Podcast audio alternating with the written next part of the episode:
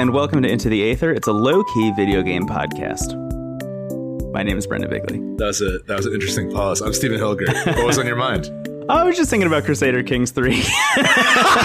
A game neither of us can play, sadly. We were just reminiscing, or the opposite, reminiscing, longing for the opportunity to play, because that's the one big void in our aether, is that neither of us have a gaming PC. Yeah. But yeah, it looks amazing. It looks so our whole ridiculous. Discord is like pretty much fired up about Crusader Kings 3 right now, and I have played the second one and enjoyed it. I never got as deep into it as I think people tend to with those games, because they're like infinitely replayable is kind of the idea, and they constantly throw out updates for it that just make it even deeper in ways that are absolutely terrifying. I don't know, 3 sounds great, looks great, all I want to do is play it, can't at the moment. It's on PC Game Pass, so like I could see a world in which it shows up on console Game Pass for Xbox users eventually.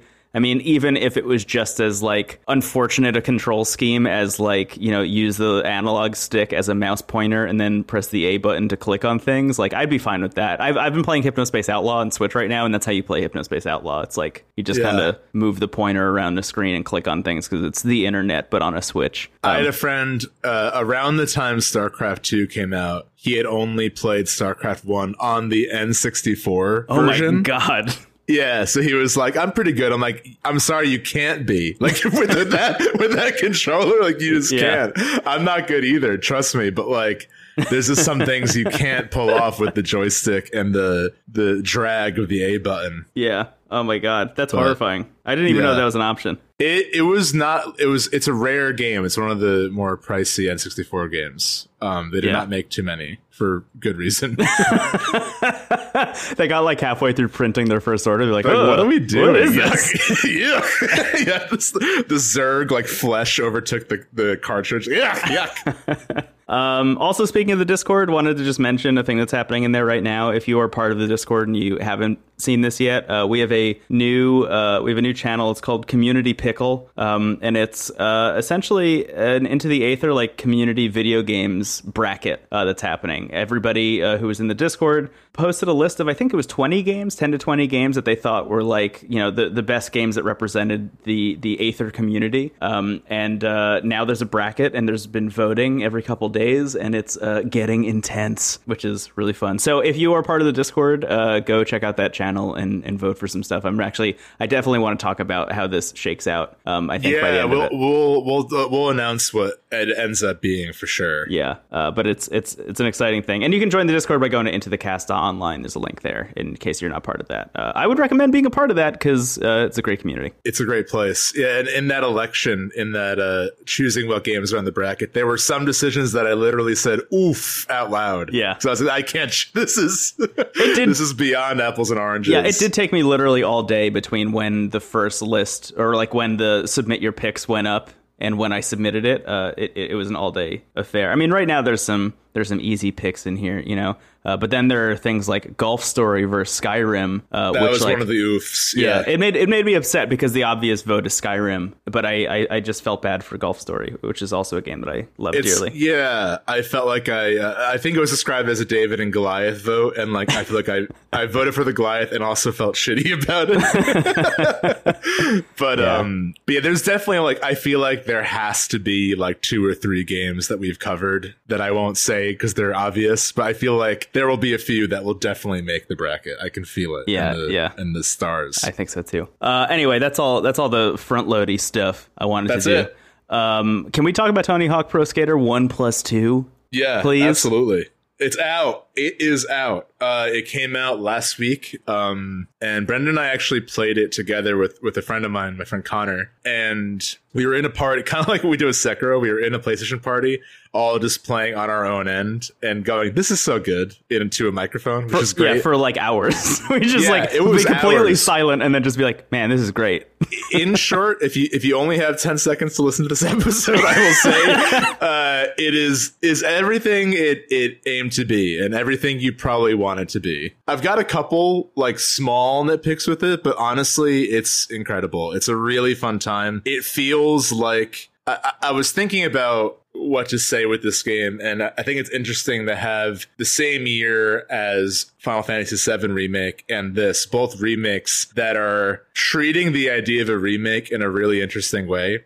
So with FF7, you can listen to our two-part, one spoiler, one not episode about it if you want to hear more details. But otherwise, that's a game that is narratively interested in interrogating what it means to be a remake, like in the world, in the fictional world itself. Whereas Tony Hawk 1 plus 2 is like simultaneously beholden to the original games, but the spirit of the game itself is very interested in feeling modern and like kind of paying homage to the past and present of skating in general. So that creates a really wonderful game that is kind of like the antithesis of what you usually expect. I mean, that's kind of a lot of focus right now. It's kind of, it's sadly refreshing to see a game come out and like be so set up to have like 8 DLC on launch and like a season pass. Yeah. And like, you know, you have to pay $10 to be Chad Muska or whatever. And like, it is so PS1 through and through in terms of like how it is structured and designed, that it's just nice to have a game that's like really just asking you to play it however you want it to and like not really wanting anything more than that. There's like a really, it's not common to find a game like that, especially with like a sports game, I guess you would count this as. Yeah, it is weirdly, it's weirdly refreshing, I think, to play a game that is like this kind of opaque in a way that only like 90s, early 2000s games were. You know, it's like exceedingly difficult at times. At other times, it's like so arcadey that it's like almost frustrating, but there's kind of a joy in that, you know, like when you spend the 2 minutes you have to skate around a level, like trying to get one collectible and it's like absolutely impossible and you have to do it over and over and over again. That's the kind of stuff that I think, you know, in the modern age of game development and design sensibilities, you would sand those edges off. You know, you'd find ways around that to make it a little bit more palatable, I think, and a little less repetitive and frustrating. But there is something to be said in the same way. I can't believe I'm about to make this analogy, but here it comes anyway.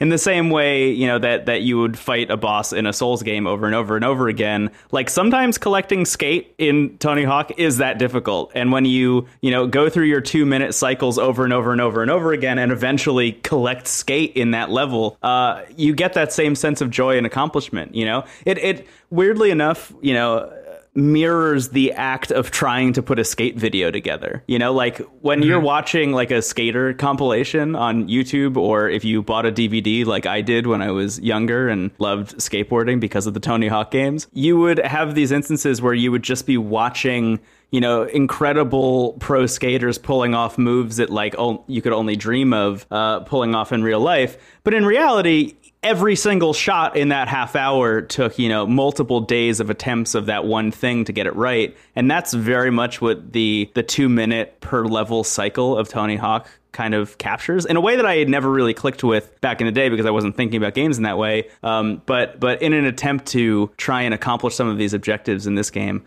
I just found that was kind of like a beautiful analogy. Yeah, man, I loved these games growing up. I always have. And this is a joy. I've played, let me be frank, I have not had a lot of time to do things recently because of the move and things like that. I have managed to play like probably 8 to 10 hours of this game in a very limited time frame. I was up until like midnight last night playing it. I am almost completely done with it. Just in terms of like unlocking all the levels, 100% completing all the levels, getting all the skill points. So like my creative character, who is obviously Waluigi, is leveled all the way up.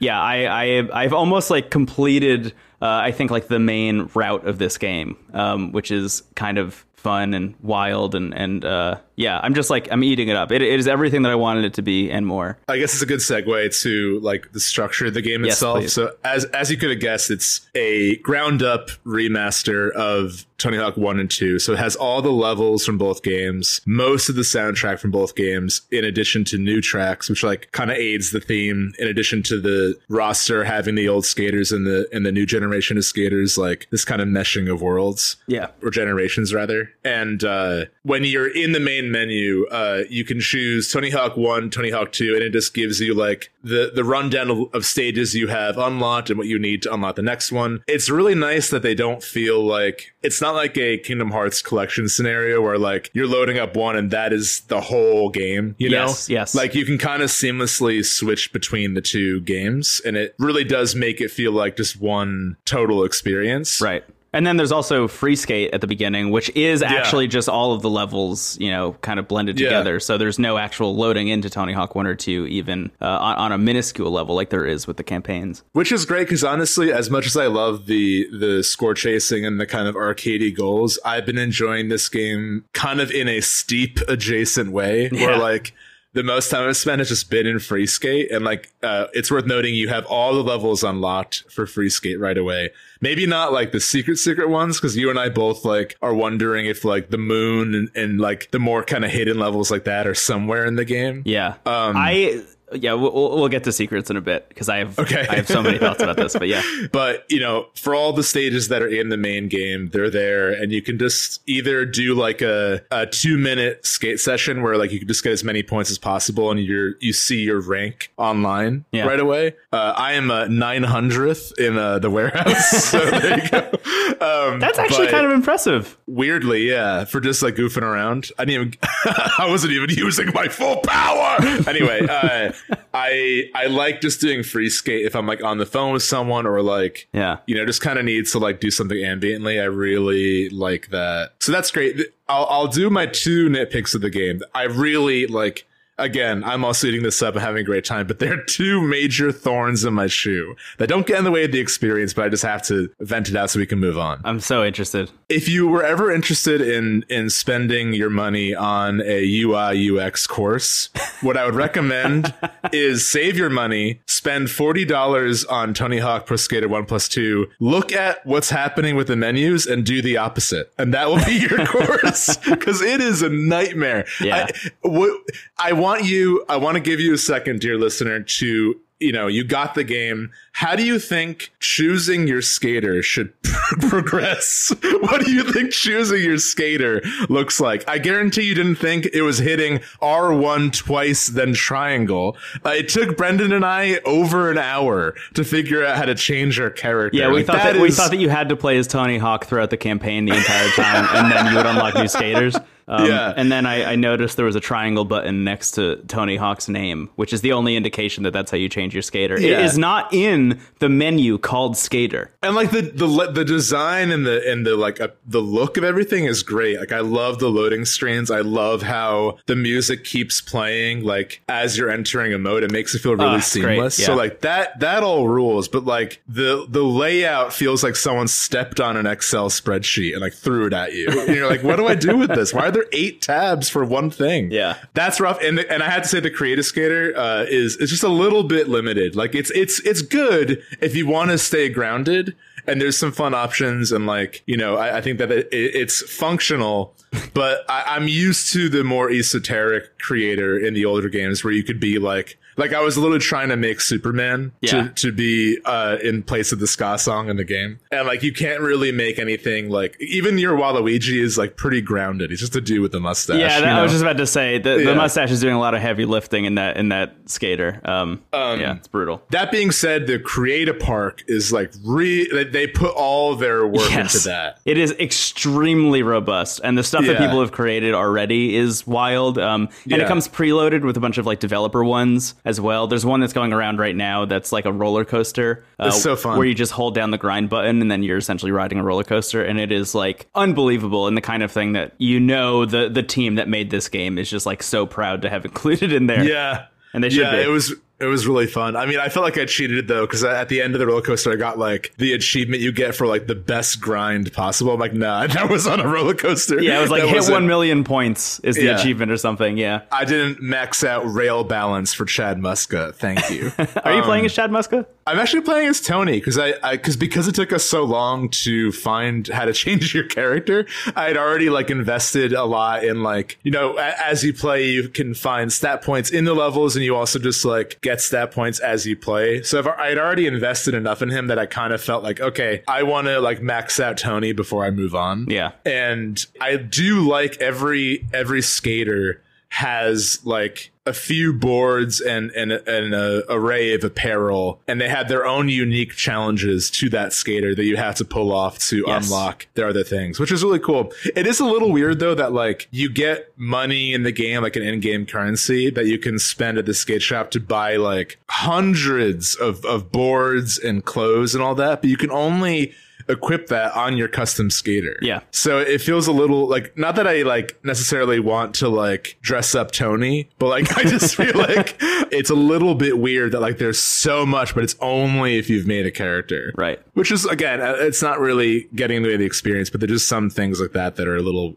odd. But yeah, it's so much fun. I mean, the levels are, it has that kind of feeling like Final Fantasy VII Remake where you're like in these places that like the PS1 could barely render, and now they're like photorealistic. Yeah. It really does. I'm not a sucker for that. Like, I don't care. I don't need things to look better. But in a game like this, it really pays off. Yeah, the big thing that I forgot about until I went back and watched an actual comparison of Tony Hawk 1 and 2 to this game is that the draw distance in those games was like awful back in the day. You know, like it you could only really see the next like 100 feet in front of you, but in this game you can see the entirety of the park that you're skating in literally at all times because the whole thing's loaded all at once. And it made me just wonder how it was even possible that I was able to play this game back in the day, you know, to have the fog be so strong that you couldn't actually see what was in front of you in those games is kind of wild. But I mean, some of the like little touches they've done to kind of update some of the levels in this game is also like just glorious, you know, like the Hangar level, which is the first one in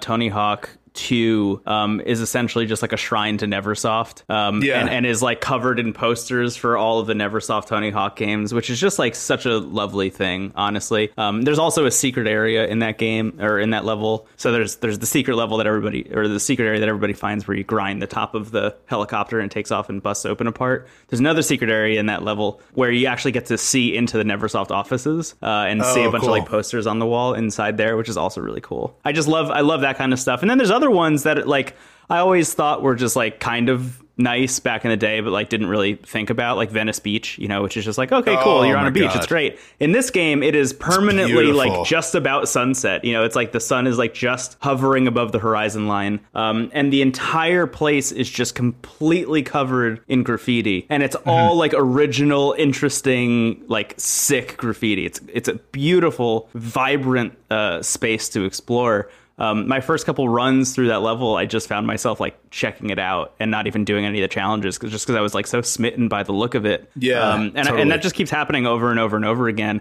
And then you run into levels that are like almost 1-to-1 exactly what you had in your memory. And as I think you were alluding to with Final Fantasy, it's filling in a lot of the blanks that you had when you were a kid, which was kind of what we were saying about Final Fantasy VII to the remake. This game, like doing downhill jam in Tony Hawk 1, like I when I play it in this game, it looks and feels exactly like it felt in the original, even though if I went back and played the original, I'm sure it would be just like, you know, a cardboard cutout in comparison, which I think is, you know, exactly what you would hope for in a remake like this. You know, it's exactly like the best case scenario. You know, some levels have the spirit of the thing you remember, but just like look better. Some of them, you know, they've taken in a direction that just kind of like makes it kind of stand out more than it did originally, because, you know, Hangar was always essentially just Warehouse, but not like run down. You know, like, yeah, that was always the scenario there. It was just like, oh, let's just do Warehouse again. And this game turning that into like a Neversoft shrine really does make it more memorable than it was in the original, I think, in like totally really marked ways. I mean, things just stand out more. Like I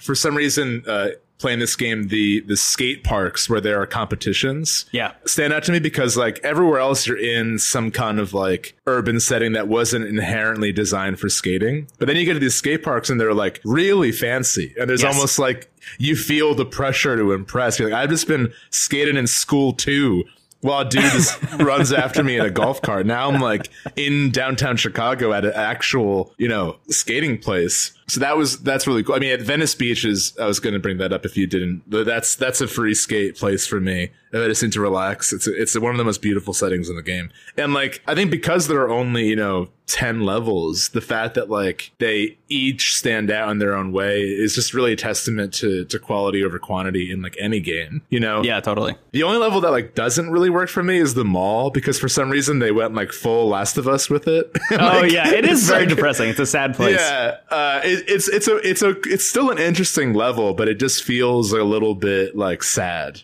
compared to the other settings. I was gonna bring that up actually. So one of the things that I'm seeing a lot of people talk about with this game, and I think rightfully so, is that a lot of the like billboards and stuff in the game are very much like calling out the COVID pandemic. Like if you're in school or school too, there's a billboard that's like, we're like, thank you to our teachers for teaching, remote classes or something, like hope you have a good like school year at home, things like that. When you're in the New York level, there's a bunch of billboards that are like thanking the essential workers and reminding people to wear masks. Even in Venice Beach, there's a plane that's flying around with a banner that says wash your hands, which, I think if you're gonna take a thing that I think a lot of people are really stressed out about, and put it in a game that people use to relax and kind of like disconnect from the world, this is actually a really positive way of doing that. I think that there is actually a lot of merit in having this stuff kind of in here, and it also to me matches the vibe of like skate life weirdly in general. I think that it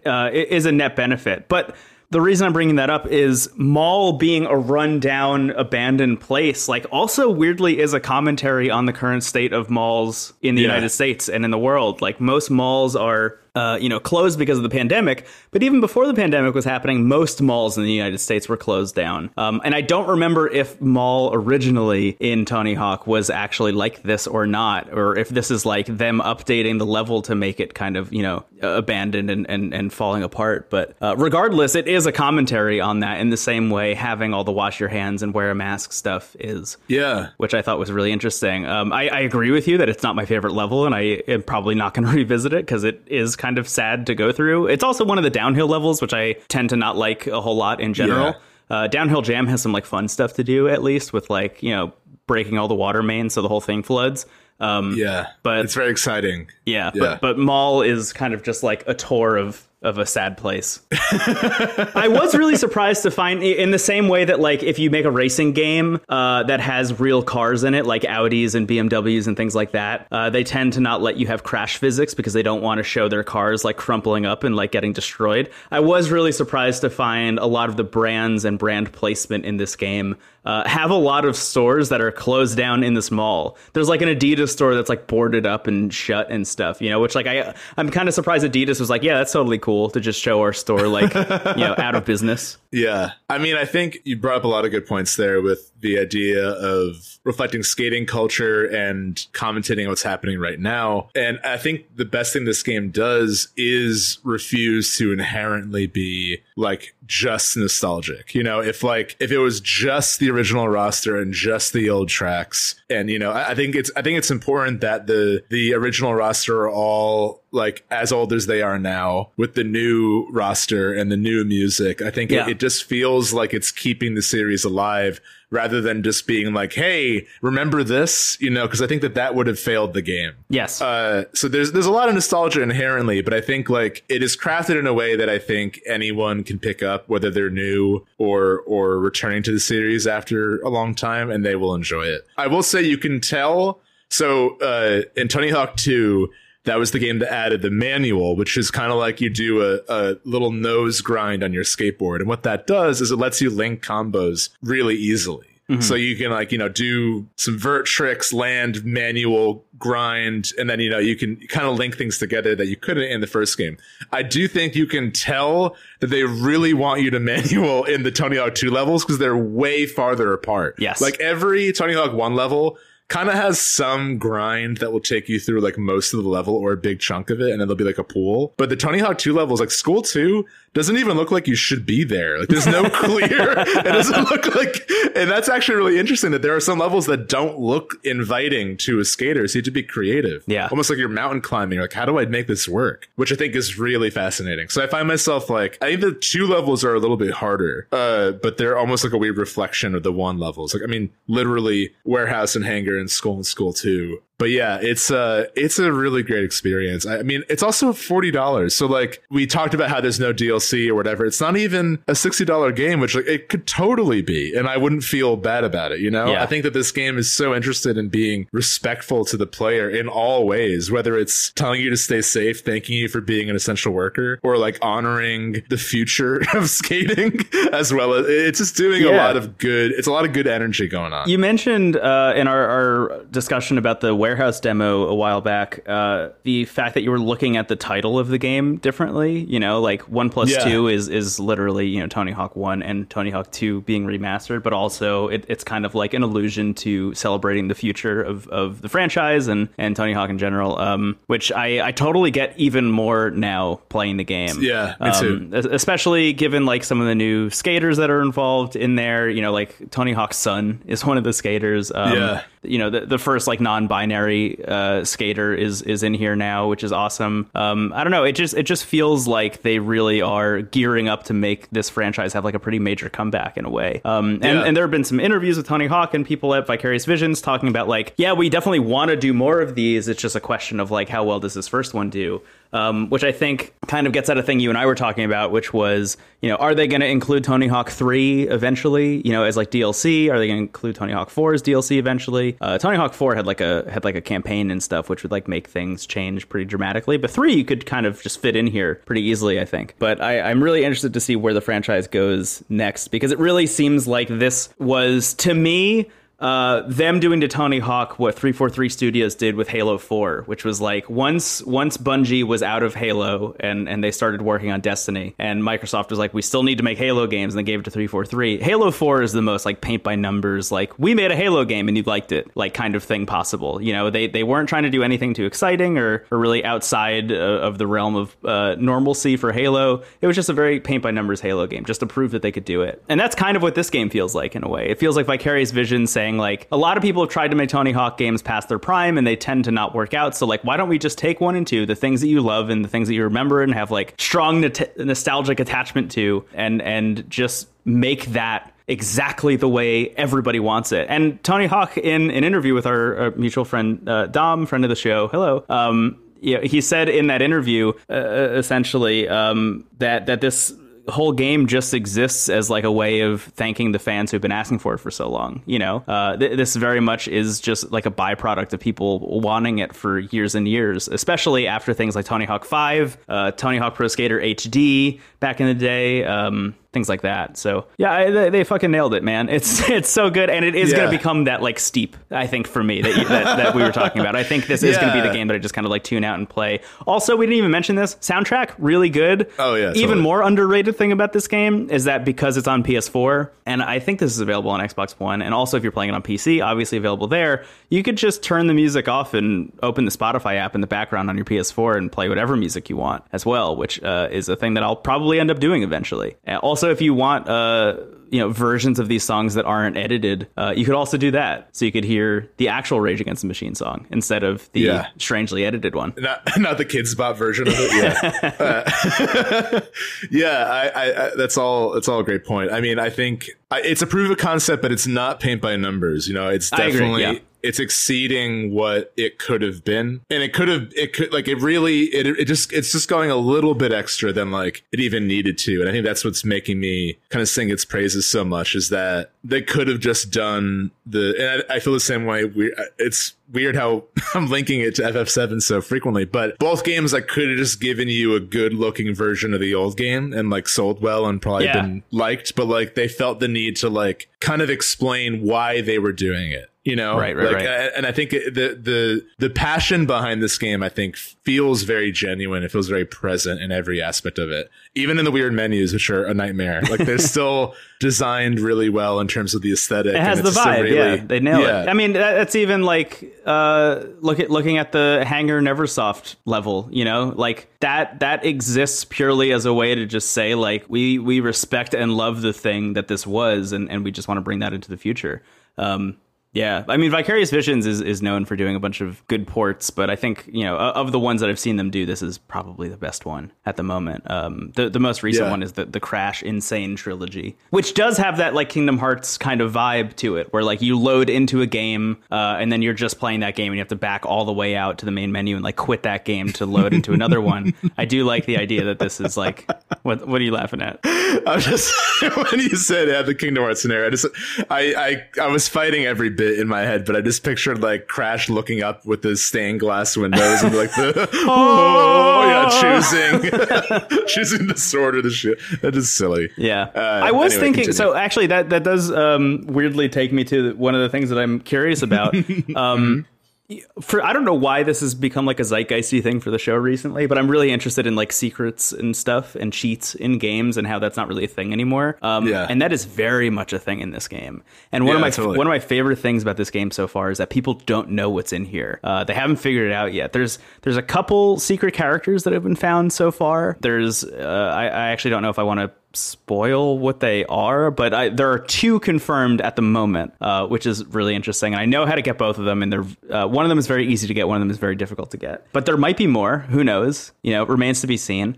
And then there are all the levels. I know of two secret levels currently, which are also very difficult to get, but do exist and are confirmed to exist. Cool. But I don't know about the other ones. I'm not sure. Like, I still haven't seen confirmation of Moon existing or not existing. But also, if this is, like, a pretty faithful remake of Tony Hawk Pro Skater 2, I assume Moon is in here. It's just people haven't figured out how to get to it yet. It almost feels like an encore in the sense of, like, you know, the game is designed to, like, you can finish it probably in a couple weeks, but, like, they know you will be like, that can't be it. I'm sticking around. I'm going to figure this game out. And that was kind of the mindset with a lot of old PlayStation games. It's like, I'm going to explore every inch of this thing because it's possible. You know, it's not like a Skyrim where it's, you know, or an open world game now where it's, like, impossible to finish. Right. And also, this is the only game I'm going to get for 6 months. So it's the only thing I'm going to play.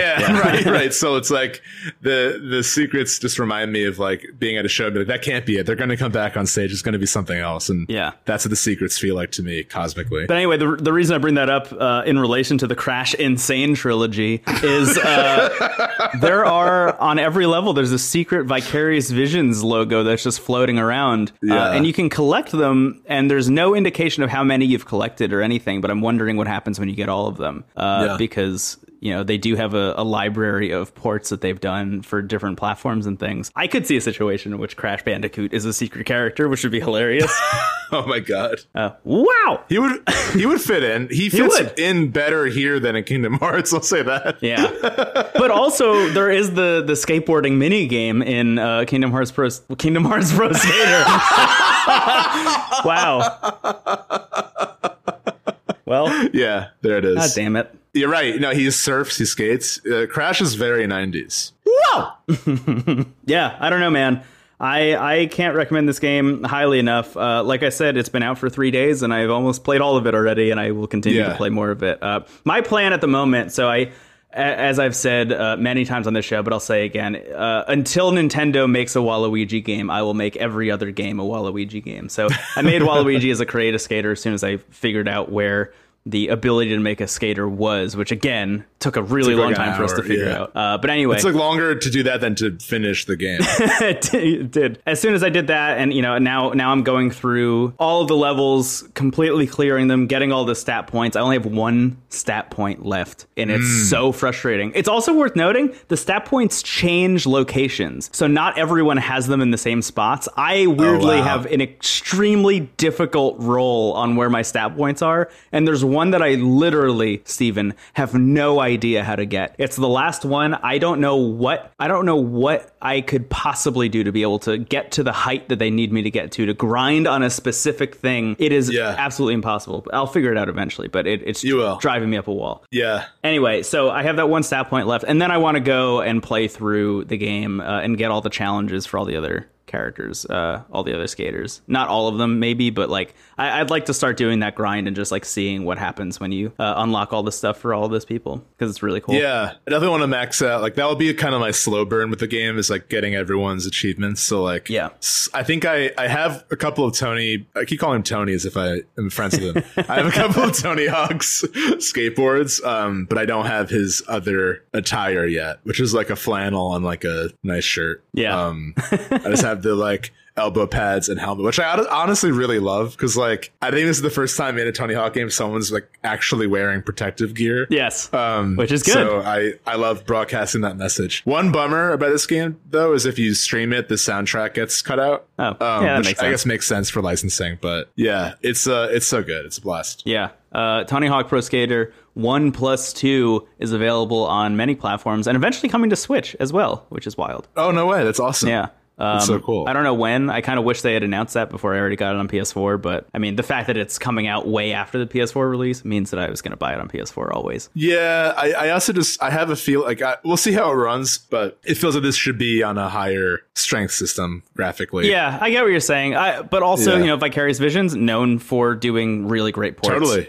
Specifically to Switch, so I could see it being a pretty solid one. I mean, I'm sure there'll be some like, you know, downgrading, but as long as it runs well and is a fully featured Tony Hawk game available on the Nintendo Switch, I could see it doing very well. Yeah, it's much more high fidelity than my Game Boy Advance copy of Tony Hawk 2. Yeah, I love that that's your relationship with that game. It looks kind of like an isometric point-and-click where you played as Spider-Man. It was great. It was a good time. Okay, you want to take a break and then move on? That sounds lovely. See you later. Goodbye. Bye. Christ there, into the break. When during our session, I kept going like, I'm the no comply Ollie of my friend group. Like I'm just saying like whatever trick I did, and I'm the BS 50/50 to revert to nose manual of my friend group. Some say I'm the 50/50 so-so of my friend group. 900. See you later.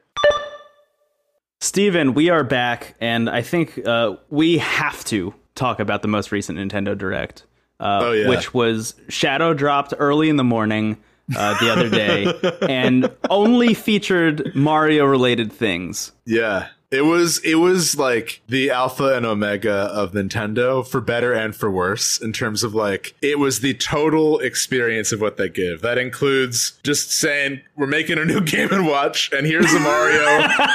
Here's a way to play Mario with 35 other people, and then like incredible announcements that people have either been waiting for or didn't know they were waiting for. Yes. So like you had both worlds like kind of colliding. I thought it ruled. I left that Direct so happy and so excited. And there's some nuance to that, and there's a little bit of bittersweet aftertaste to that, maybe even bitter, arguably. But what's coming out rules. Like overall, everything that was announced rules, and we're gonna go through it, I think. Yeah. So the main centerfold announcement here was like widely rumored for a long time, and that was the thing that people were expecting. But it's all the other stuff that surrounds it that I'm kind of even more interested in, because I wasn't expecting literally any of it. So let's go through it real quick. The Game & Watch, as you just alluded to, is like absolutely hilarious. It's like so literally a monkey's paw curling, because everybody's been like, okay, you made the NES Classic, you made the Super Nintendo Classic, please, up next is going to be the Game Boy Classic, right? You're going to make finally a handheld system that has a bunch of the Game Boy's best games loaded onto it. A handheld system? dare I? Here you go. So now they're releasing a physical Game & Watch that kind of looks a little bit Game Boy Advance Advance-y just in terms of the button layout and stuff. But yeah, we'll play Super Mario Brothers, the original Super Mario Brothers, on it. And I think it also has Mario Brothers 2 Lost Levels as well. Yeah. As well. Also, I just want to say too, all of this is to celebrate the 35th anniversary of Mario. Yes. So it's sort of, that's the event that's happening here. Yeah, which by the way, it's also worth mentioning. People kind of knew that there were going to be a bunch of 35th anniversary announcements for Mario because last year there were a bunch of trademark filings for Mario 35 and things like that. So people kind of picked up on that. Next year is also the 35th anniversary of Metroid and Zelda. Nothing trademark wise on the Metroid front, but a whole bunch on the Zelda front. So just, I guess, prepare for that. If Windmaker comes to Switch, that's going to be me growing wings and becoming a seraphim of light, basically. I have many. Steven, we'll get to it. I have thoughts. Okay. Anyway, so Game & Watch, it's cool. It's a thing you can buy. I don't remember how much it is. It seems like a fun collector's item. Like the fact that it's not just the clock, which like could have easily been... like that is a Nintendo move. Like, oh, you wanted a handheld retro system? Here's a clock, dummy. Yeah. Hope you like turtles. Which actually, by the way, there is a thing you can do. This is totally unrelated and weird tangent, but whatever. Zach Gage, who I talk about all the time on this show, you know, besides being a great game developer, also is a visual artist and has done a bunch of like really interesting work with just like installation pieces that have to do with technology. And there's one that he made that I think is really interesting, which anyone can check out whenever they want, which is a clock that is Mario. So the whole idea is if you have like an extra device, like an old phone that you don't use, like an old iPod Touch, plug it into the wall. You go to this one website and you say, I want to make a new clock. And what it does is every single day, it'll go one frame by frame through the world's fastest speed run of Super Mario Brothers. Cool. And it has, you know, the time and date and stuff on it. But I don't know, just like a very clever thing. The whole idea being like eventually, like it'll outlive you because if you go frame by frame, even the world's fastest run of Super Mario Brothers will take longer than your lifetime if you go, you know, one day per frame. Anyway, moving on past the Game & Watch not clock. That's a good skateboard trick. I'm the Game & Watch not clock of my friend group. Here's the thing that I am floored by. I can't believe this is real.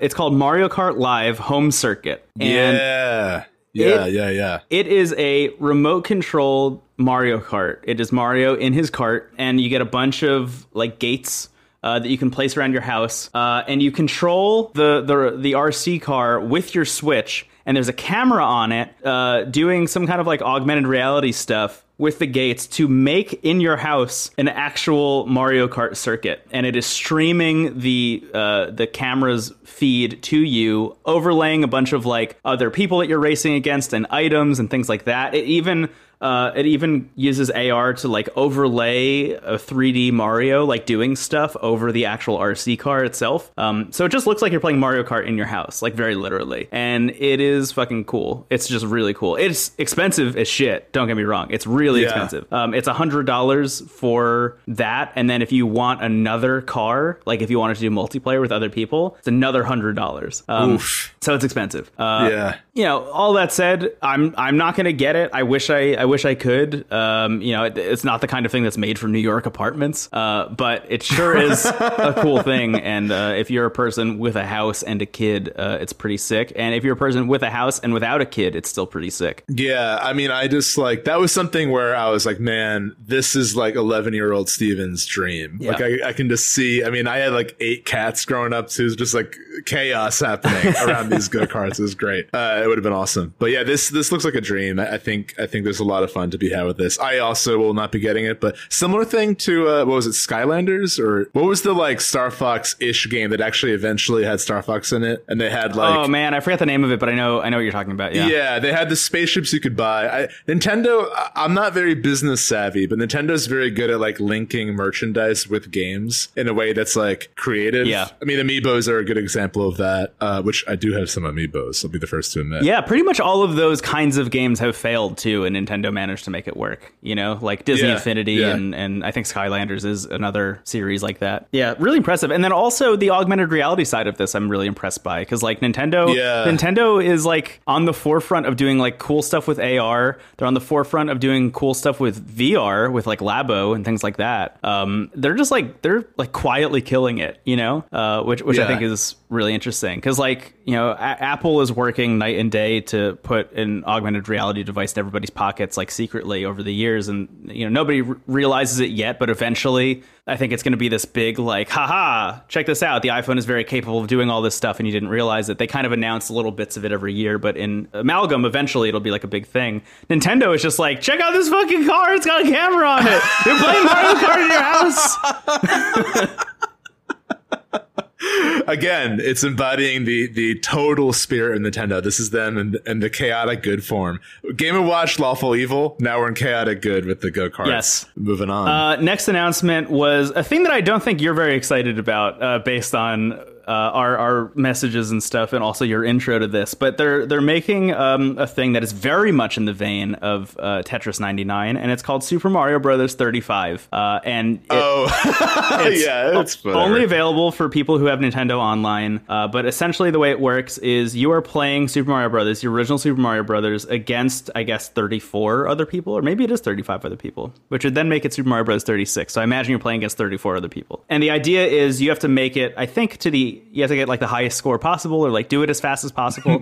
and like in Tetris 99, the way Tetris 99 works is you're playing against 99 other people, and you can use the right analog stick to like target certain people that you're playing against. And when you're, you know, clearing lines in Tetris, it'll add, you know, kind of like detrimental effects to the person that you're targeting. In the same way, in Super Mario Brothers 35, you can target the other people that you're playing against, and every enemy that you defeat will show up on that person's game. So then they have to then avoid more enemies as you continue to target them and stuff like that. So it's like competitive Super Mario Brothers, which feels like a speedrunner's dream in a way. Like if you're a person who speedruns Super Mario Brothers, like this is, you know, just the most exciting, like coolest thing. I'm very into it, just because like anytime Nintendo takes Mario and does something weird with it, I'm like very much into it, because it feels like a weird, like sacred thing, and that they're like kind of dipping into like some chaotic dark magic. But I don't know. I'm excited about it. I think it'll be cool. Yeah, I mean, I think I had the same like brain glazing over moment with Tetris 99, which ended up being pretty popular, or at least like people played it and enjoyed it for what it was. Yes. It's huge. It's still huge. People play it all the time, and they're constantly updating it too. Mario 35 just seemed like a dream I had once, and I was like, I don't know if I want to relive this anxiety.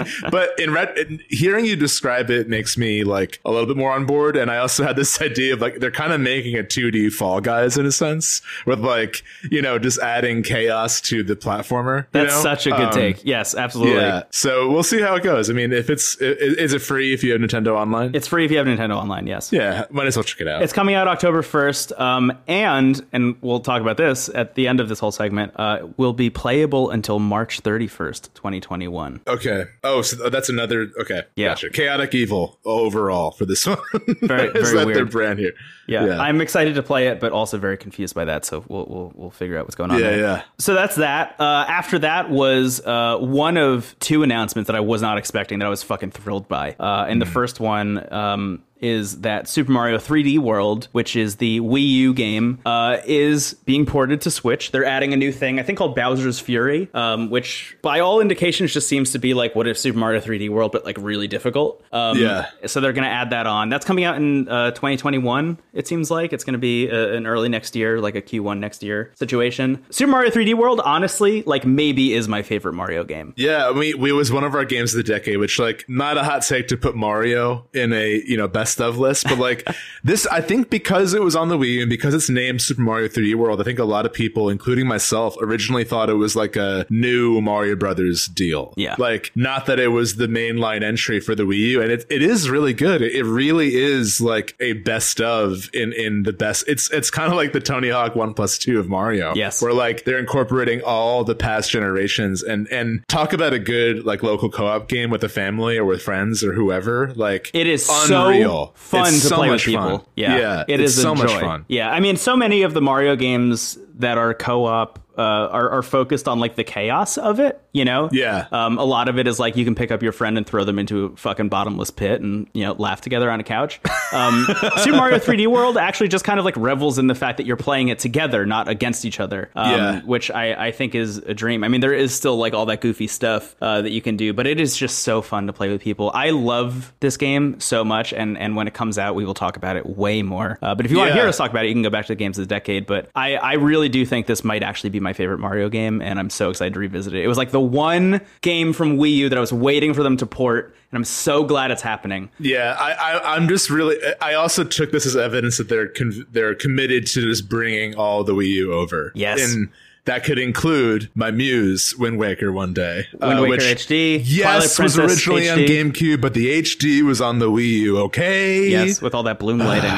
All that. And photo mode, which you will love. Yes. Anyway. Yeah, Wind Waker HD, Twilight Princess HD. Yeah, the Pikmin 3 port was the one that made me think 3D World might happen eventually. As soon as they announced that, I was like, okay, we're really just doing all of it, huh?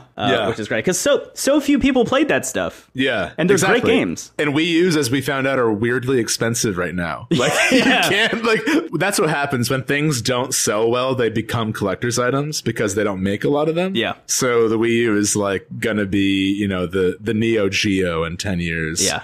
It's hard to come by. Yeah. Yeah. But I think I just love the idea that they're just kind of, you know, Nintendo's pretty infamous at like not being great at like game preservation, and the fact that they're doing it at least for the previous generation with the big hits is really nice to see. Yeah, totally. Yeah, so that game's coming early next year, which is exciting. There was another announcement, which was an Out Now announcement, which was like my dream. They announced for the Super Nintendo Online. So if you have a Nintendo Online account, you can download these two apps, which are the NES Online and Super Nintendo Online apps, which just have a bunch of old Nintendo games that you can play. I was going to say for free, but you're paying for Nintendo Online, so, you know, whatever. But anyway, they just added to the Super Nintendo Online Super Mario All-Stars, which is probably my like favorite old school Nintendo game. It is just the original Super Mario Brothers, Mario 2, Mario 2 The Lost Levels, which at that point when that game came out had never been released in the United States. Right. Along with Super Mario Brothers 3, and in some versions they also had Super Mario World, not in this version. But that was just like an incredible collection of things, and they essentially, it's like the first ever Nintendo like up-res HD port in a weird way, you know? Yeah, it's like Super Nintendo presentation of NES, which is one of the biggest jumps, weirdly. Yes. You know, like the backgrounds and stuff are way nicer, and worth noting too, Super Mario World is in the SNES library online, so you can like play it. Yeah. You can play it, it's not in this package, but yeah,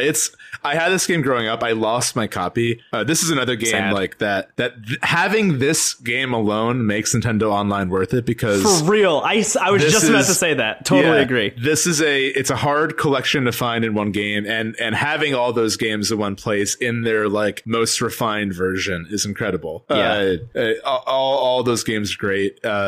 And yeah, the SNES library overall is unreal. It's like the NES one is good, but like the SNES is really what makes Nintendo Online worth it, which is I think $20 a year. So like, you know, yeah, it might even be less than that. Honestly, I'm not really sure. It's a good deal. I've talked about this on the show before, but my like first big foray into playing Nintendo stuff, when I like went back and I was like, okay, I've never had a Nintendo console. Let me like get a bunch of emulators and like really kind of like learn about the history of all the stuff that I missed. My first big like foray into all of this was an entire summer that I played trying to beat Lost Levels in the Super Mario All-Stars collection. So the second that this came out and was released on the Switch, I downloaded it. I've been playing through Lost Levels. I'm on World 3 right now. Nice. Which has taken me way too long.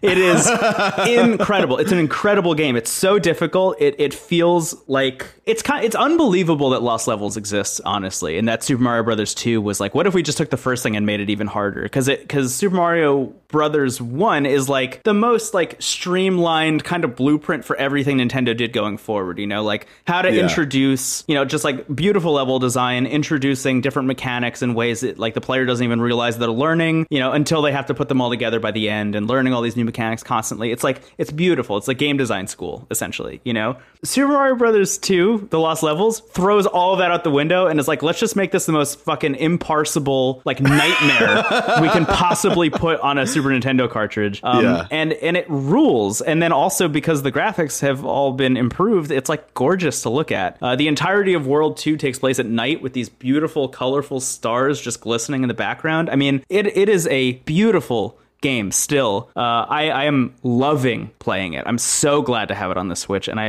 imagine I'll just probably beat Lost Levels again and maybe play the other stuff. I don't know. It's so good. Yeah. I played a lot of Mario 3 in that collection. That was, you know, I mean, they're all good. They're all great. I forget, is Mario 3 also updated graphically? A little bit, yeah. That's awesome. It's because Mario 3 was sort of the precursor to Super Mario World, where they both have like a hub world and stuff. Yeah. But 3 introduced the Tanuki suit and like stuff like that. Yeah. It was kind of like, yeah, it's very similar to Mario World. I also like 2, the weird ass game where you're like picking up root vegetables and stuff. It was great. Yeah, it's awesome. It's good. What else do you want? Yeah, it's a good game.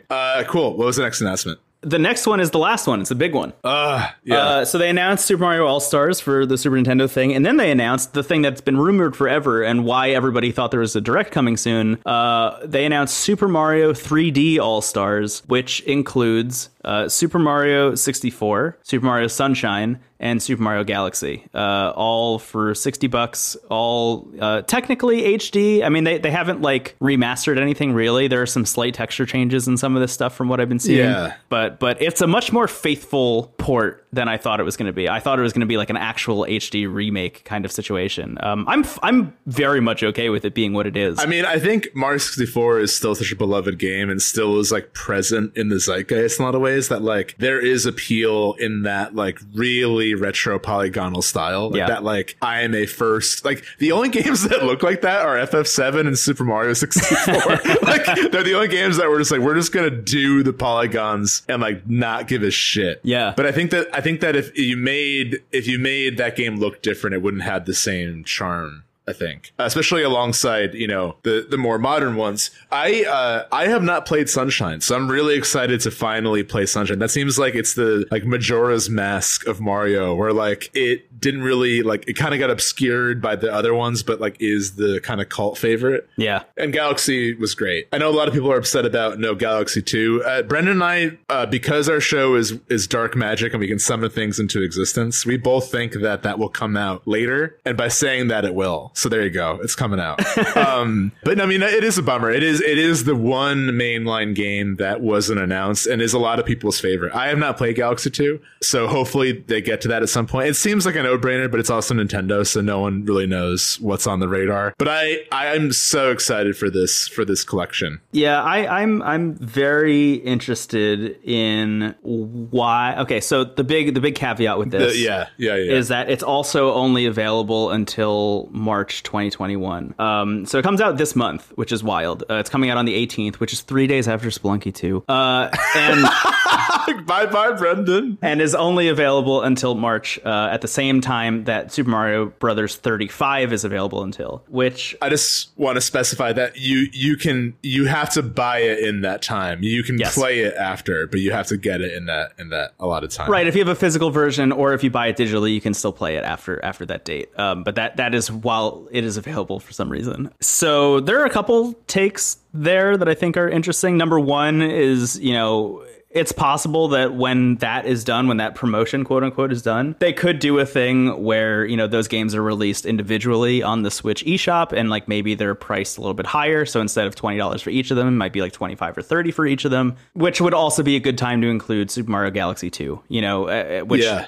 They could then charge whatever price they're charging for the other ones for Mario Galaxy, get you to pay another $30, you know, for that. So that's one possibility. There's another possibility where the thing just disappears forever. This has happened with the Metroid Prime trilogy. They've released that for Wii, and then it was only available for a limited amount of time, and then they got rid of it forever, and you can never get it again. You know, I got that game for $100, you know, on the used market at one point, just because I missed when it was available. Same thing with the original Xenoblade Chronicles for the Wii. That was also like a notoriously hard game to get. Nintendo has a tendency to do things like this. You know, like at the end of the day, we could sit here and guess forever and just have a bunch of conjecture about what we think is going to happen. But at the end of the day, nobody knows ever what Nintendo is doing. Nintendo is known for just making decisions that don't make any fucking sense just because, like, that's what Nintendo does. So it's weird. I think it's more probable that it will never happen. Like, I think that you can only get this game until March, and then you can never get it again. That is my guess. Yeah, I mean, at the very least, the window time is pretty long. You know, like from September to March is like... Exactly. You know, you have time to get it, but yeah, it just seems unnecessary. Because it undercuts like the most joy I felt this year, basically, is like seeing this happen. It's weird because, I mean, what you're celebrating the 35th anniversary thing, which, by the way, we haven't even talked about this. That's a very weird year to be celebrating at all. I think a little bit. Yeah, it's a little strange. 35 is just a strange year. I don't ever see anybody celebrating the 35th year of anything. I wonder what the significance is. Yeah. Is Mario 35 canonically? Maybe it's his birthday. Yeah. Happy 35th birthday, Mario. Happy 35th. I didn't know he was a Libra. He might, I don't know. It doesn't feel like a celebration if you're gonna get rid of the thing, you know. Like, also, why put all the work into it if you're gonna get rid of the thing? It's not. A lot of people have been comparing this to the Disney Vault. You know, Disney used to have this tendency of taking movies and they would release them on DVD for a little bit, and then they would take them off the market so they could put them back in the Disney Vault and then pull them back out. You know, when another new, even more up-resed physical media came out, like Blu-ray, eventually. But even Disney has done away with that now that they have Disney Plus. I don't know why you would do this with Nintendo games. It doesn't make any sense. And the one thing that everybody is always harping on with Nintendo is, like, you have all this amazing IP and people are begging you to give you money. Like, they all they want to do is give you money for the things you've already done, you know? And this is why I wanted to bring up Wind Waker and Twilight Princess and things like that, is, like, those ports have happened already. In China right now, Nintendo has already ported those games, not to the Switch, but to the NVIDIA Shield, who they struck a deal with to release Nintendo games on the NVIDIA Shield, and they've done those ports. Galaxy, I think, was also one of those ports that they did. That work has already been done, and they're just like waiting in the wings to be released at any moment. It's worth noting that NVIDIA also produces the Switch, so there's, you know, a lot of crossover there. I imagine it wouldn't be too hard if you've already ported the thing to Shield to port it to Switch. They're almost identical internally. It's weird to me that they've done all this work and they're just sitting on it, you know? Like, I don't know why it wouldn't be included in some kind of announcement. I don't know why you would take it off the market at a certain point when you've put the development cost into making it happen. And that's what makes me think, if next year is the 35th anniversary of Zelda, we could also see a similar thing, because they've already done Wind Waker and Twilight Princess for the Shield. There are a lot of rumors recently about Skyward Sword getting ported to Switch as well. It sure does sound like another, you know, three-thing trilogy of games getting released in one package, being Wind Waker HD, Twilight Princess HD, and Skyward Sword all getting released as, like, you know, The Legend of Zelda 3D All-Stars or whatever. Yeah. They're kind of the backup band, but yeah. Ocarina's like, okay, point taken. I guess I'm not an all-star. I'll take a walk. I'll take a hike. I guess I'm just the opener. I'm the amuse-bouche. I guess people prefer Skyward Sword to Ocarina of Time. I'm the amuse-bouche. I get it, okay? Grow up, they told me. I get the Master Sword. You grew up too soon, they tell me. I say, take a hike. The moon's gonna fall in 3 days. I'm sick of this. I'm so confused by it, and the more I think about it, the more I think that thinking about it isn't worth it, because I think that, like, at the end of the day, it's just going to be like Nintendo is making another decision that is, like, very frustrating to a lot of people. Yeah, I mean, you and I think both already pre-ordered it, and I'm excited to get it. I don't want to be like, I'm going to get it, because I know it's like, it might not be good timing for some people to pick it up. And it sucks that's like, they've created that situation for people. Yes. You know, and again, it doesn't seem to be in their benefit either. Just, I could see a limited physical release, yes, you know, like having it be like a collector's item and keep it on the store. But, like, it's the same thing with the FF7 Tifa theme. That was, they eventually just gave that to everyone, I think, because, like, it quickly after the promo, everyone had to stay inside, so they're like, all right, everyone gets Tifa. Yeah, but they were like, there's only a limited amount of digital codes. Digitals. It's like, okay, you're just making an. It's like when you go to the, like, I remember going to the airport and, like, they were like, you can pay ahead to skip the line, and they made a line. They, like, put, you know, dividers to, like, move you in the opposite direction to create hardship where there was none, and then we're charging you to avoid it. Yes, it's what Nintendo's doing, but they're not even gaining money from it.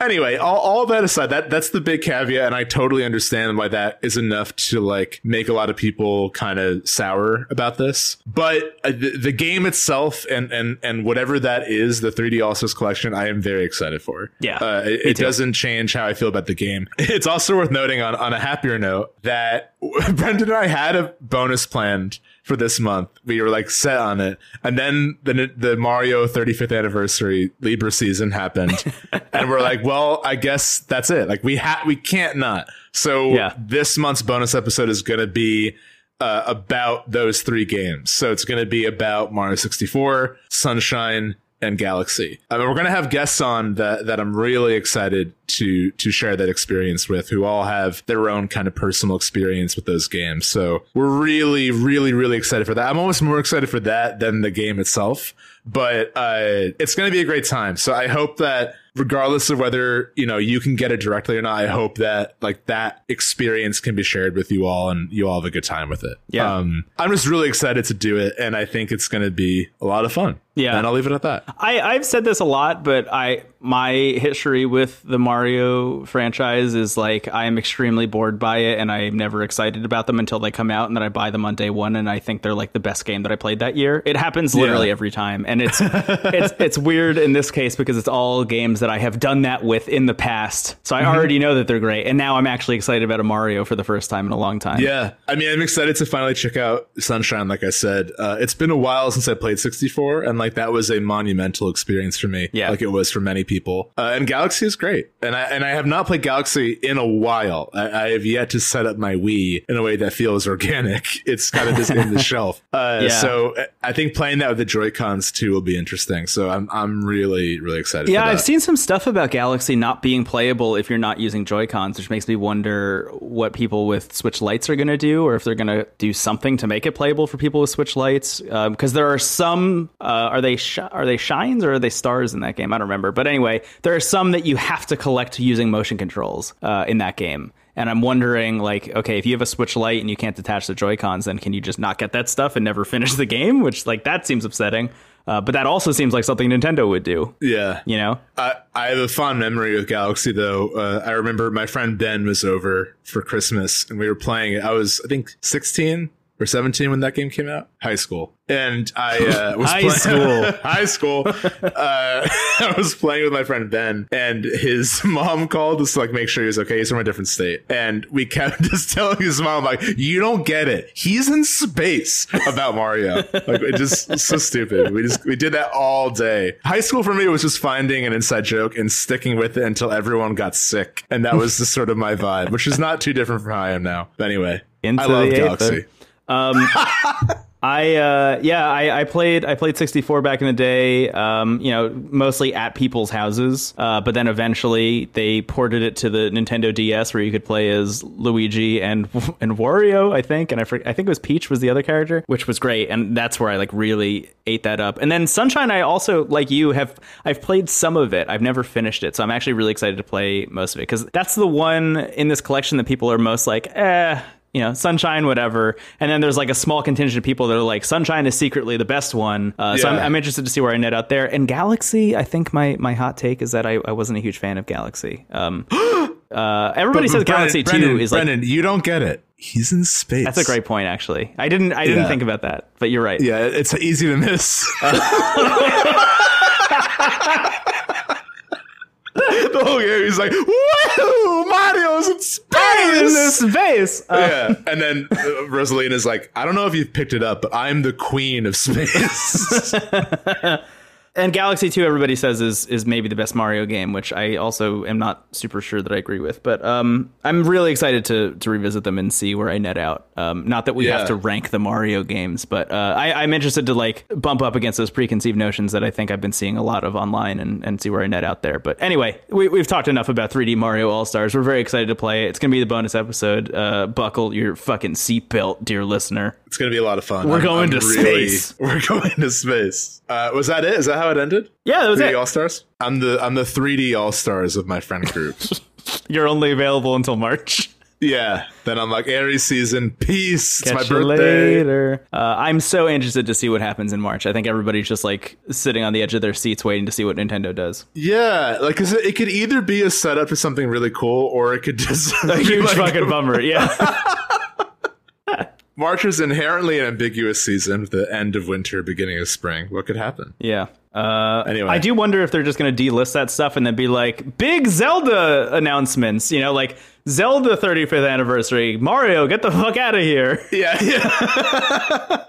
Like, Mario? Who's Mario? They just erase everything about Mario. They take every Mario game off the eShop. Well, like 3D No Star. Get the hell out of here. Come to your house and throw your Odyssey cartridge in the trash. Oh, no. Confiscate it. I just want to throw out one weird prediction before we move on real quick. Yeah, please. Next year, Zelda 3D anniversary.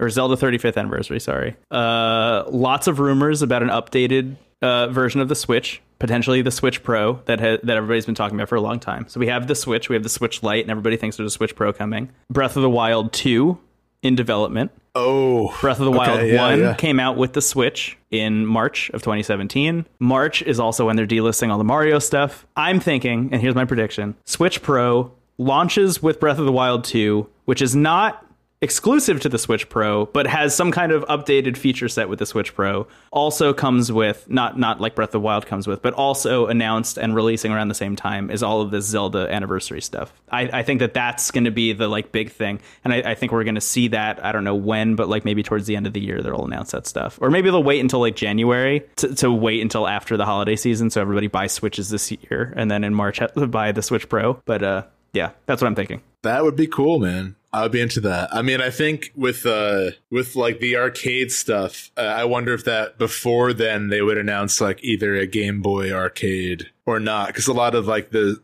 Zelda games that aren't available are like either on 64 or on Game Boy. So like, yeah. You know, we already have Link to the Past in the SNES library. But yeah, I mean, I would be all about that. And Wind Waker on Switch, it's all I want. I'll do any kind of sacrilegious Dark Brotherhood summoning I need to. To get that to happen. Yeah. So, yeah. That's what I'm thinking. March. They're like, Breath of the Wild 2. The Wand of Gamelon and Spirit Tracks in one package, only for a week. Goodbye. So long. Steven, you've been playing a video game for the Game Boy Advance. You robbed me my own intro. I've been getting a lot of feedback from listeners that are like, hey, we love the show, but there's not enough discussion about Fire Emblem. Yeah. So I fixed that. No, but for real, I think I even said this last episode. I picked up Fire Emblem for the Game Boy Advance. It's the game that was first released in the U.S. I think it's the 7th game in the overall series. It was only in Japan for a long time. I love that. I love that was just... That's just how they named things for a while. Yeah, oh, by the way, I meant to mention this way earlier, and I can't believe I forgot. Tony Hawk Pro Skater 1 plus 2. Get rid of the plus. It's Tony Hawk Pro Skater 12. It actually is the 12th Tony Hawk game. Oh, no way. Isn't that awesome. Weird? I like that. It works both ways. Anyway, sorry. Fire 1 plus Emblem. 2 is weirdly catchier than 12. I agree. Yeah. Anyway, so Fire Emblem, it was originally called Blazing Blade.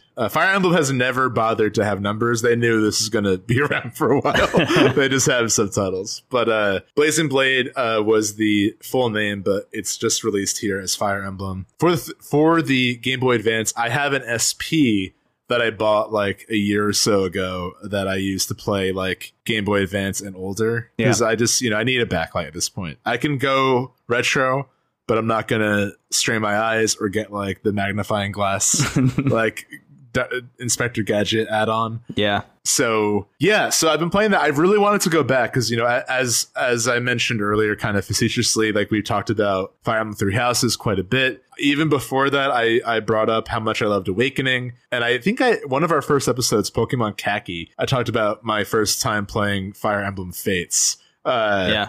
You're once again in awe of my Trekkie knowledge of our own show. Yeah, that was incredible. Yeah. I don't know what... I have very good memory with specific things, but not with other... Short-term memory, I'm in circles. I have 8 things to say, but I can tell you exactly when we talked about what.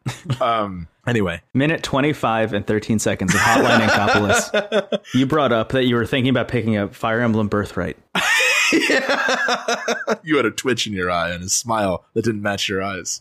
I also remember that episode in particular because that was like kind of when I started to feel like more confident in recording the show personally. Not in like what we were making, but just like I felt like I could be myself a little bit more. And I think it goes hand in hand with us talking about Pokemon and Fire Emblem. Yeah. It's like, finally, I can let loose. Anyway, I've wanted to check out the older games in the series because I've only played Awakening, Fates, and Three Houses. So I got the first one I could pick up without like doing illegal things. I did have this cartridge back in the day. I played this like forever ago and really didn't like it. It just did not work for me. I mean, this was like real young. This was like, you know, right when Game Boy Advance came out. And I think all I was really playing were like the Mario ports and also F-Zero. I think that was like the only stuff, and Pokemon, obviously, were the only things I was really playing on Game Boy Advance at that point. Yeah, this was a few leaps in a different direction. I mean, so it's worth noting quickly, like Intelligent Systems, the developer who makes this series, like they were really hesitant to like ever bring this to America, and like still like are kind of confused why it's done well here. So they just like assumed that it would never work, right? But because Advance Wars, the same developers made Advance Wars, which is a way more kind of accessible tactics game for the Game Boy Advance that I played and loved, and that was kind of like what kind of gave me a seed of interest in Fire Emblem because I knew it was the same team. But Advance Wars did really well, and also Marth and Roy were in Smash Brothers, and they were really popular. So like there was clearly a desire for it. So they tried it out. All right, here here's the seventh game. Have fun. Here's the seventh game. Here's Play Isn't Played. We're not going to tell you that. And it's really fun. I'm really enjoying it. I'll say, you know, you could probably guess this, like the writing, even from Awakening to Three Houses, the level of writing was like night and day. Like Awakening had a really fun cast, and a lot of that appeal was like in the support scenes. You know, it still had that mechanic where like if you paired characters up, they would like have little vignettes together. And like that's always been very fun. And Fates, even though Fates is like really trying to do a lot of things, and some of it's working, some of it isn't. But Fates had, I think, a more interesting protagonist, and I want to get into that a little bit because all these games handle you as a player very differently. Yeah. And so, you know, I kind of knew that going into this game that the story was going to be more minimal, and it is, but it's in kind of a charming way that you would almost find in Dragon Quest, where like it's just going through the beats, it's just doing it, you know. Very much. And like I think that it doesn't really have any strong intention of being anything like, you know, super compelling narrative wise. I think it's more interested in being a tactics game. That's completely fine. The way that Blazing Blade works or Fire Emblem works is there are three characters. Because I have a used copy that I bought for way too much money, I had all of them unlocked, but you start as Lynn, who is sort of like, I think, heir to the throne somewhere, but she has very modest upbringing, so she's like destined for greatness but has the kind of like hero story. I like her a lot, and I think Fire Emblem up until Three Houses like only bothered writing for like one character. Like whoever the main character is, they have a writer, and everyone else is like, hello, my name is Innocence. I'm innocent. I'm innocent. Like it's like, you know, allegorical storytelling. Yeah, Lynn has a very like Princess Mononoke kind of background. Not actual Princess Mononoke, but I forget the name of the other character who was part Ashitaka. Of Ashitaka, yeah, very Ashitaka vibe where like she's the last of her like settlement, and the rest of them have been wiped out, and she's the only one around, but she's like secretly the heir to another thing, and there's a bunch of people hunting her down, you know, and stuff like that. Yeah, it's fun. I mean, I care about her, and pretty much everyone else just sort of following her lead. So like, yeah, absolutely. But there's even some fun stuff where like, even though the characters are like more kind of one note, like they have fun with the archetypes. So my two favorite are Sarah and Eric. Yeah, great names. And Eric is like the mage who's like always kind of sighing and rolling his eyes. And Sarah is the healer, but she's like if Hilda was evil, like she's just constantly scheming and trying to win people over so she can get something from them, which I think is such, because the healer is usually like, you know, like a holy priest or priestess, someone that doesn't really have a personality. Yeah. The fact that they made the healer an opportunist is so fun to me, and like I really just like. her even healing anyone on the map is just another like layer of nuance to me, like even in that mechanical moment. What really is pulling me into this game, I will say they do a pretty long tutorial, which like you can maybe bump up against, but I think like Awakening and Fates do not. They don't tell you anything. So I appreciate that this being the first Fire Emblem game in the US, like they guide you through and they really teach you. Honestly, like, Three Houses could use a little bit more of a tutorial than they give you. I should mention, I did play the first like hour or two of this just because I knew you were playing it and I wanted to have a little bit more context because I really bounced off of it when I was a kid and didn't remember literally any of it at all. So I wanted to check it out. And I actually really appreciated having a little bit more of a tutorial this time around. Yeah, it's good. I liked it a lot. I think it's a really good entry to the series if you're interested at all. Yeah, it's more, and I will say this, as much as Three Houses is like in another solar system for me, I think that if you are a tactics fan, Three Houses, the maps can be a little underwhelming. Like I think that there are some really interesting maps in Three Houses, and I think that the tactics like is doing its job and it gets really interesting in the end. But a lot of the maps, like I think there was a tweet that was like a chessboard that was just giant, like it was like all the pieces were really far away, and they're like, you know, Fire Emblem fans being like, this gameplay rules, and like you do kind of feel, as much as I like, you know, sacrilege, I'm not trying to nitpick Three Houses, but like compared to even Fates or Awakening, you get a sense that some of the maps feel like you're just kind of brute forcing your way through it rather than like really thinking like, okay, what unit is good against what, who do I put where, and like I feel like a lot of the tactics in Three Houses come from how you trained your students and not from what you're doing on the battlefield. Totally. And I think that pulled me in more emotionally, but I think it's I think cool, that's also why I liked it more, was I had a more interesting time, you know, teaching anyone to be an archer who was flying on a dragon that I did like actually doing the battling. Not that I didn't like the battling, but it was nice to just see it pay off and be like, oh, I don't even have to think about tactics because I put so much time and effort into making Claude a fucking unstoppable sniper that I'm just like making my way through all of these things. That's a great point. It's the payoff of your work in the monastery. Yes. And they really wanted it to feel like that, and it very much does. Whereas this game, there is no other world. It's all on the battlefield, to the point where you can actually visit houses and villagers will be like, you know, swords are good against axes, but spears are... You know, they tell you how to play the game, and you can also find marketplaces to buy items. So like that kind of adds another nuance of like, oh shit, okay, I need to like stock up on weapons, so I'm gonna send Dorcas to buy some axes, and then you know, send Lynn and other people. And I have to say, presentation rules. It's so good. Like I think I know that there are a lot of fans who like still prefer the GBA sprites, and I can see why. Like I love the look of Three Houses, but like the animation and the sprites and the pixel art of the landscapes is breathtaking still. I just want to like really highlight the animation. The actual battle animations are gorgeous. Like wildly detailed in ways that I absolutely was not expecting at all. Just like really fluid, interesting stuff happening there. Worth playing just to like see that, because I was amazed the first time like one of the barbarian guys like goes and jumps up to try and hit you with an axe. I was like, what? This is like fighting game levels of like incredible animation. Yeah, or like the mage, there's like wind blowing their cape and they like cross their arms. Like it's real. Like it's really. I mean, I think GBA is very similar to SNES in terms of like graphics, and both generations like really like utilize everything that's there to like accomplish what they want to, and it's great. It's really fun. I wish I could recommend this game like more strongly, because it's kind of hard to get, you know, like unless you're like me and you have an SP and you're willing to spend the money on this. Like it's, I mean, I'm sure you could find a way to play it, but I sure found a way to play it, Steven.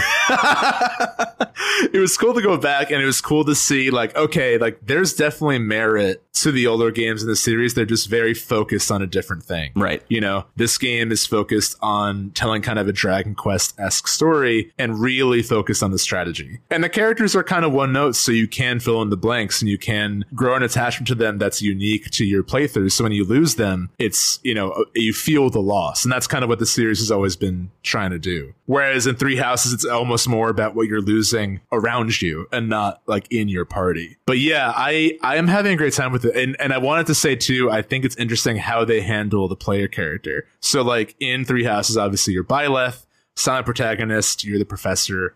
That's kind of how you fill the role in the game. In Awakening, it's a little bit interesting because you are Robin. So Robin and Crom are like the dual protagonists of Awakening. And Robin is a tactician. So they have like they're voice acted. They have lines of dialogue. They are a character almost more than Byleth is, because Byleth is kind of like a proxy for the player. But Robin, their whole vibe is like, oh, because I'm a tactician, I can see the battlefield. So they're on the battlefield, but they're also like canonically the one giving orders. Right. In this game, you're just completely an observer. So like when you meet Lynn, she's like, oh, cool, can you fight? And you're like, oh, no. I'm a tactician. She's like, oh, sick. Well, tell me what to do, I guess. And you don't see yourself. But what's kind of funny is every now and then the characters will like look directly at you in the screen. And it always catches me off guard. They're like, it really has big Judi Dench at the end of Cats 2019 energy. Yes.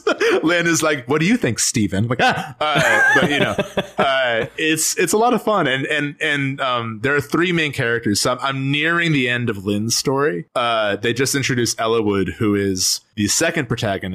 So I think at a certain point, the action is going to switch to him. And then Hector is the last one. And it gets harder as you go on. So I think a lot of Lynn's story seems to be like the tutorial. And like they're now kind of letting their reins off where I can choose like which units are going in. And I've been introduced to all the types of units. So like, you know, having a thief and what they can do versus, you know, having an archer or a mage or a healer. I enjoy it a lot. I really enjoy going back with series that I really love. And I think that this game is really occupying a different space than Three Houses is, or even Awakening. You know, it's really in a league of its own. And like you said, I would recommend just even looking at just like the display and the presentation of this game, because it's really timeless. Yeah. Even like down to the color palettes of the like quote unquote cutscene moments are like really interesting choices, honestly. I was really surprised by just the look of this thing. Yeah, I don't know. I liked Advance Wars when I was younger, but something about Fire Emblem, I think, like just at that point in my life, I just didn't want to read a bunch of like text and dialogue. If I had to guess, was the thing that I bounced off of, and I found that revisiting it a little bit for this episode, I was actually really glad to have it, because it was like goofy and a little bit one note, as you're saying, but like still gives you that like quick hit of the Fire Emblem thing that you're looking for. Yeah, I don't know, honestly. I mean, I said earlier that this is probably a good one to start with. I don't actually know if that's the case. I might take that back. But I do think if you're a person who played Three Houses and you want to see like the exact, like, you know, just the starting point of that, if you want to see like the most like prototype of what Three Houses became, like this is definitely a thing that you can play and have a good time with, especially if you already have a lot of that stuff ingrained in you, if you already know how to play Fire Emblem and you're okay with playing on a difficulty that's not easy. So like if somebody dies, they're like dead for good. That's a thing that's in this game. Like I don't think you can change the difficulty, so you have to play with permadeath on, which is another thing worth noting. So I don't know, if you're looking for that kind of challenge and if you're looking for just more Fire Emblem, like definitely check this game out. It's good. Yeah. Still, I mean, I think Awakening is the closest to Three Houses, because you still have the support scenes, you still have the accessibility options. But yeah, this is like this is in its rawest form, but it's a blast. I really enjoy it. And I think when you said it's going to start with, I thought you just meant like it's a good one. It's a good game for them to introduce the series to the US with, which I think is probably why they chose it, you know, because I haven't played any earlier ones, but I can only imagine that it probably is more archaic and more unforgiving. So the fact that they have a game where there's at least like a dedicated tutorial to like set you up to succeed is probably a good choice. Yeah. Because I mean, even my first one was Awakening, and I lost my healer turn one. They were just gone. I did not have a healer for my first run of that game. I actually my first time playing Awakening, I like got to the final boss, but I had so many casualties that I'm like, I don't know if I can do this. I think I am stuck. Yeah. So I started a new game, and because I had, at that point, picked up like what I should be doing, I managed to complete it. But like it took me a trial run of the game to understand how to play it. Right. This is weirdly more forgiving in, you know, 2000, whenever it came out. Yeah. Fire Emblem. Yeah, that's all I have to say. Blazing Blade. It's fun. It's definitely worth going back. If you have the same appreciation for the genre like I do, and you are curious about the origins, definitely check it out. Yeah. Available for the Game Boy Advance and through other means. Yep. Cool. Should we wrap up? Yeah, I think so. As always, thank you so much for listening. We had a lot of fun with this one, as always. If you like the show, the best way to help it grow is to share it with a friend you think might also like it. Rating us out of 5 stars. I started doing that because of you. On Apple Podcasts is also very helpful. If you go to intothecast.online, all the links are there for the Twitter, for the Twitch, for the YouTube, for the Instagram.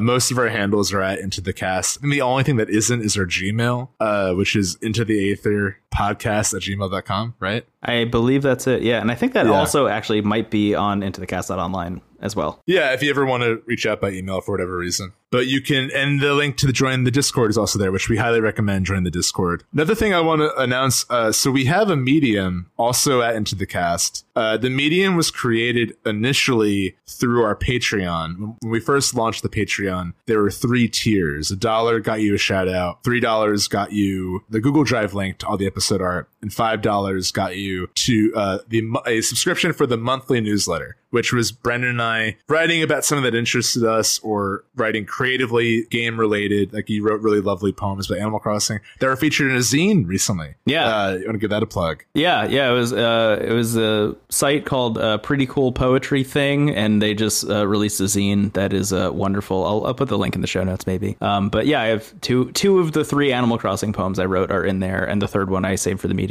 And we featured a lot of writers we admire and artists we admire too. So it was going monthly, and then at a certain point we decided to not paywall anything. Like, we were proud of what was there and didn't want to like have a select few see it. So as you know now, the Patreon is $1 or whatever you want to give us gives you a shout out, and anyone supporting at all, even one person, lets the show grow. We do the monthly bonuses for everyone, and the Medium also became open to everyone, so you can actually go back and look at all the past entries as well.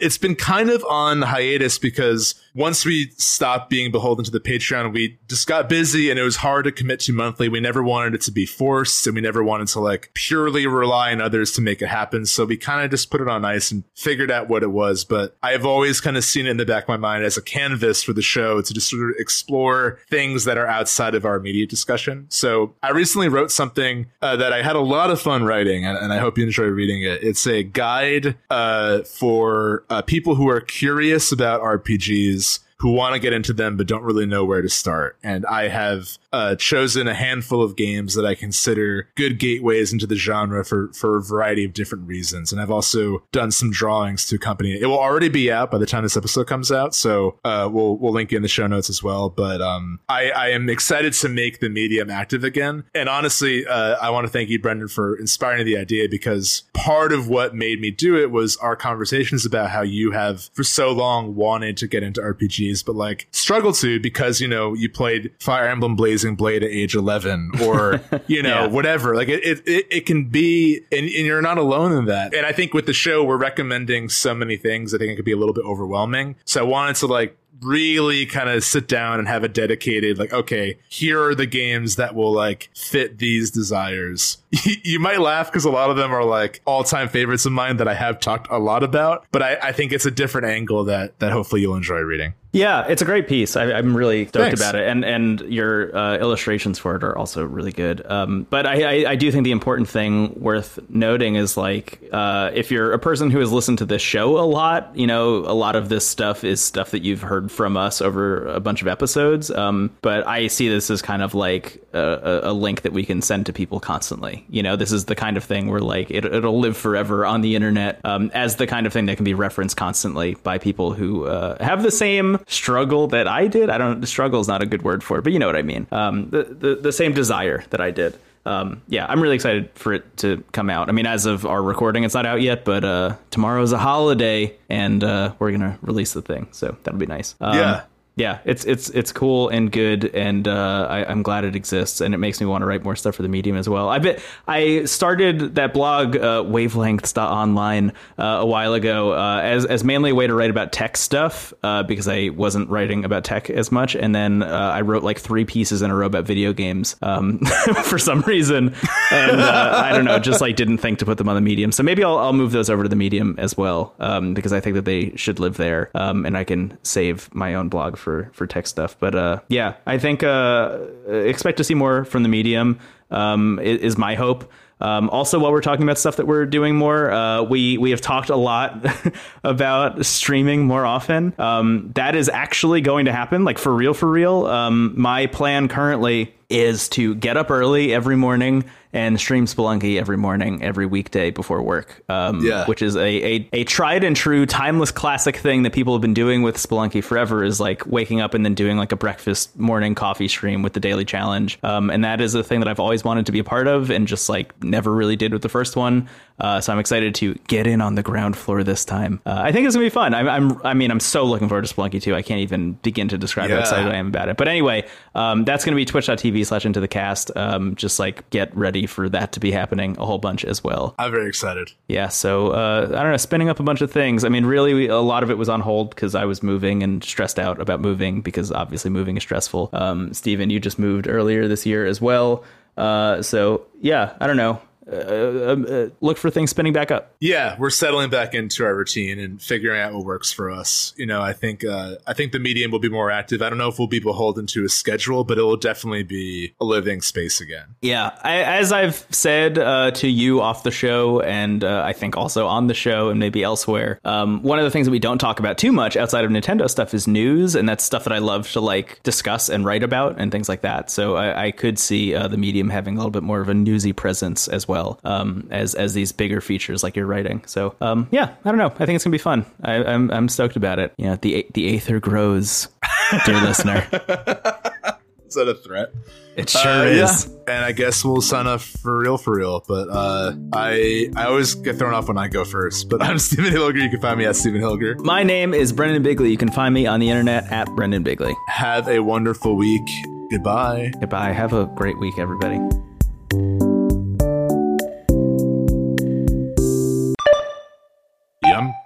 Yoshi. TWG, the worst garbage dot online.